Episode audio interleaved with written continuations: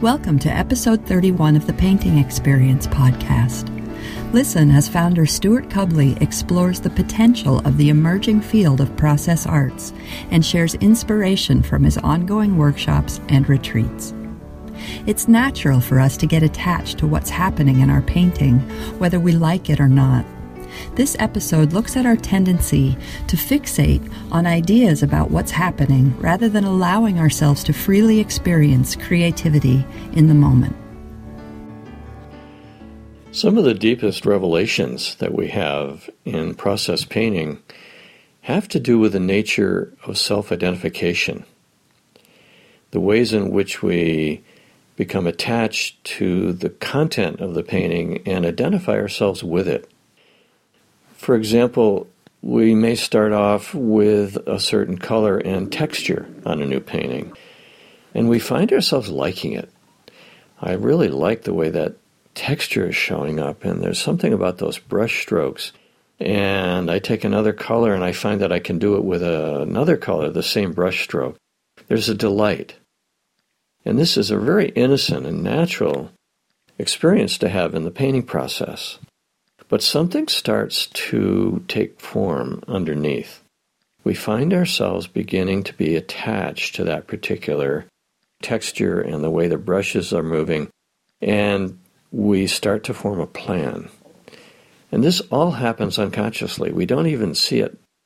These tendencies of the mind to take over the experience and we find ourselves making a plan, and we're going to maintain that texture in this painting. This is going to be a painting that has that texture throughout.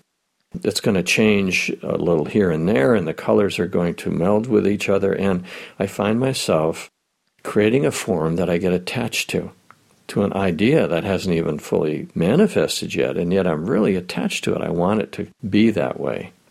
I begin to mold my experience around that idea around that projection.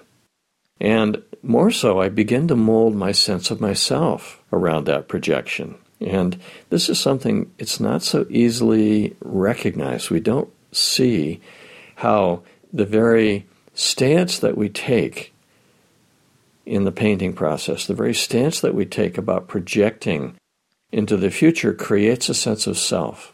And we're threatened if it doesn't happen. And in doing so, we diminish greatly the freedom that's possible in the moment, of course, because the serendipity no longer has a place. That which comes through the intuition and isn't at all concerned with whether that texture maintains itself and continues, there's no room for that anymore. There's no space. And so we find our freedom beginning to be constricted. Every stance that we take there's a sense of self that then becomes smaller. There's a solidification of self, you might say. What's interesting is that this happens even with paintings that we don't like. And sometimes we start a painting and we really are appalled or at least disturbed by what's happening. And we begin to take a different quality of stance towards that painting. It's more of an adversarial stance. And we find ourselves becoming obsessed with that which we don't like. And we're going to fix it.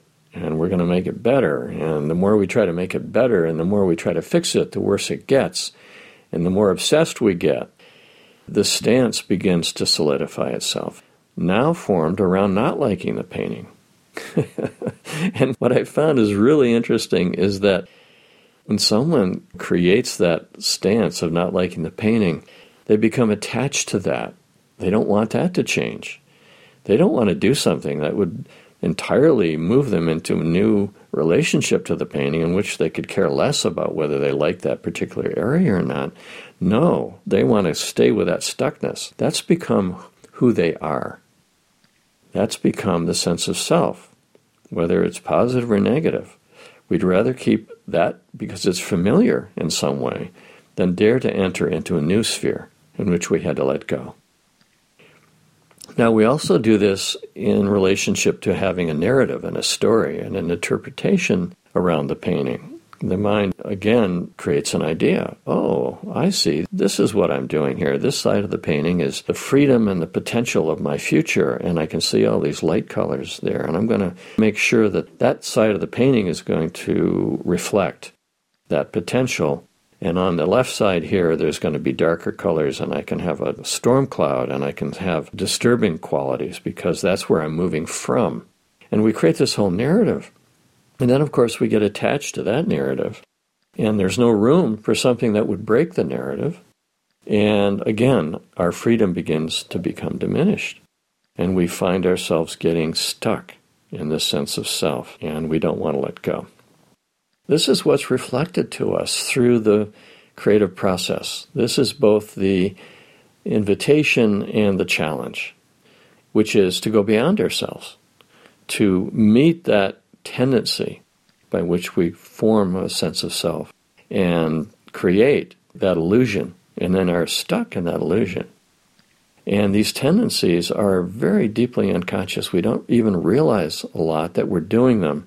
We only experience them through the results that they manifest. And in process painting, we experience them through this lack of freedom, this getting stuck.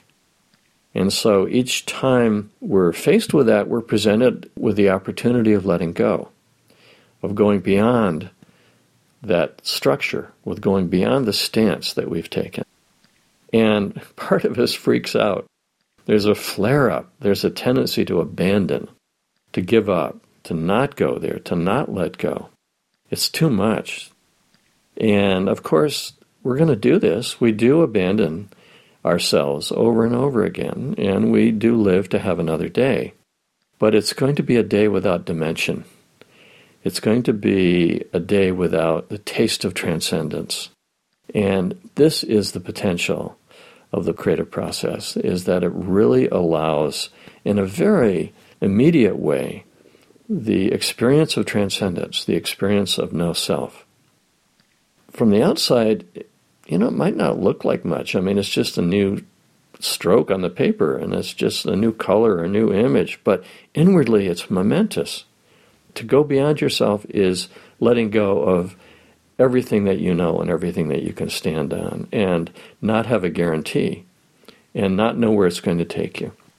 What in Zen they might call ordinary mind, natural mind.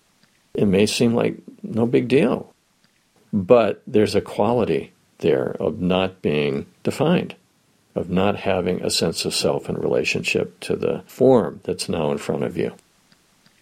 So, this is the beauty and the agony of the creative process and the potential that exists within self expression to find a relationship with the mystery and with the unknown that's deeply, deeply satisfying. And I must say, it often makes life somewhat harder because, given that experience of freedom, you know it. You've experienced it, it's in your bones. And when these tendencies show up, which they will, after a while, the tendrils of these tendencies reassert themselves and start to grasp and form, and new self definitions and stances take place. And we find ourselves more uncomfortable than even before because we've known the freedom and we become allergic now to this diminished space and sense of ourselves and we don't stand it. And so life becomes more challenging in a certain way and yet at the same time more vital and more alive and more real.